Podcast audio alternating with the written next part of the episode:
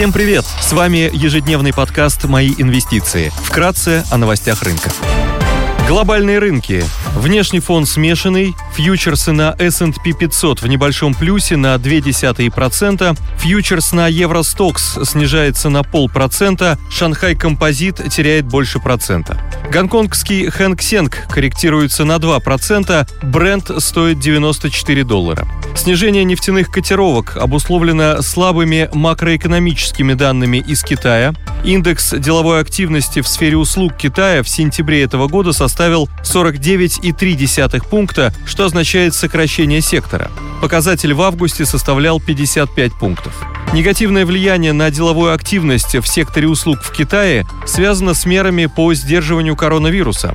Опасения подогреваются ожидаемой реакцией на новые вспышки коронавирусной инфекции со стороны властей Китая, придерживающихся политики нулевой терпимости к COVID-19.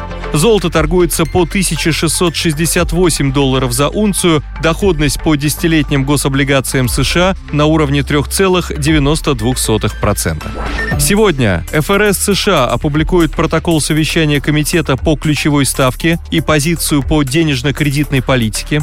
Прогноз управления по энергетической информации США даст краткосрочную оценку ситуации на рынках энергоносителей. В США выйдут данные по производственной инфляции.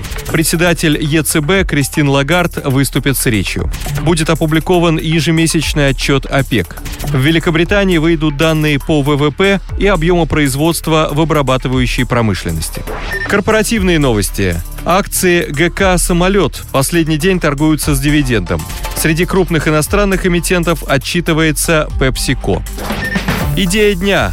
Microsoft – одна из лидирующих компаний в области технологий во всем мире. Такие франшизы компаний, как Office и Azure Cloud, Xbox и Teams, Windows и Dynamics занимают значительную долю на большинстве рынков. Модели повторяющихся доходов компании, включая корпоративные лицензионные соглашения и соглашения об обслуживании, обеспечивают стабильность и рост выручки. Одним из главных драйверов роста для акций компании является быстро растущий сегмент облачного бизнеса. Оборудование и программное обеспечение для облачной инфраструктуры генерирует более 40% выручки компании и является наиболее быстро растущим сегментом бизнеса Microsoft. По итогам второго квартала 2022 года сегмент продолжил показывать рост более 20% в год к году. Выручка сегмента и операционная прибыль выросли на 25% в сравнении с ростом совокупной выручки на 18%. Согласно прогнозам аналитиков, рынок облачных технологий может расти со средними годовыми темпами на уровне 15,8% до 2028 года. По словам менеджмента, клиенты Microsoft не планируют сокращать пользование услугами сегмента облачных технологий. В пресс-релизе компания отметила, что портфель заказов корпоративных клиентов вырос на 25%, что подтверждает слова менеджмента о сильном спросе на облачные решения компании. Также, согласно опросам JP Morgan, компании не планируют сокращать бюджет на IT-трансформацию в этом году и ожидают рост затрат на IT на 5,3-5,7% в следующем. Microsoft также отметила, что за последний квартал заключила рекордное количество контрактов на облачную платформу Azure на сумму более 100 миллионов долларов. Менеджмент также подчеркнул, что все больше клиентов выбирают Azure и переносят процессы именно на эту платформу, так как она удобна для работы с приложениями SAP и базами данных Oracle. У компании высокий потенциал развития в области метавселенных. Microsoft анонсировала собственную платформу для взаимодействия в смешанной реальности – Mesh. В ближайшее время Microsoft планирует интегрировать платформу в другие свои услуги для улучшения совместной работы. Так, планируется интеграция Mesh в Microsoft Teams, а также облачные технологии Azure и Dynamics 365. Компания также считает, что ее облачная платформа для бизнеса Azure хорошо подходит для метавселенной. Игровой бизнес компании обладает высоким потенциалом долгосрочного роста. Несмотря на то, что игровое подразделение показало негативную динамику прибыли в последнем квартале, игровое подразделение Xbox занимает лидирующие позиции на рынке игровых приставок в США.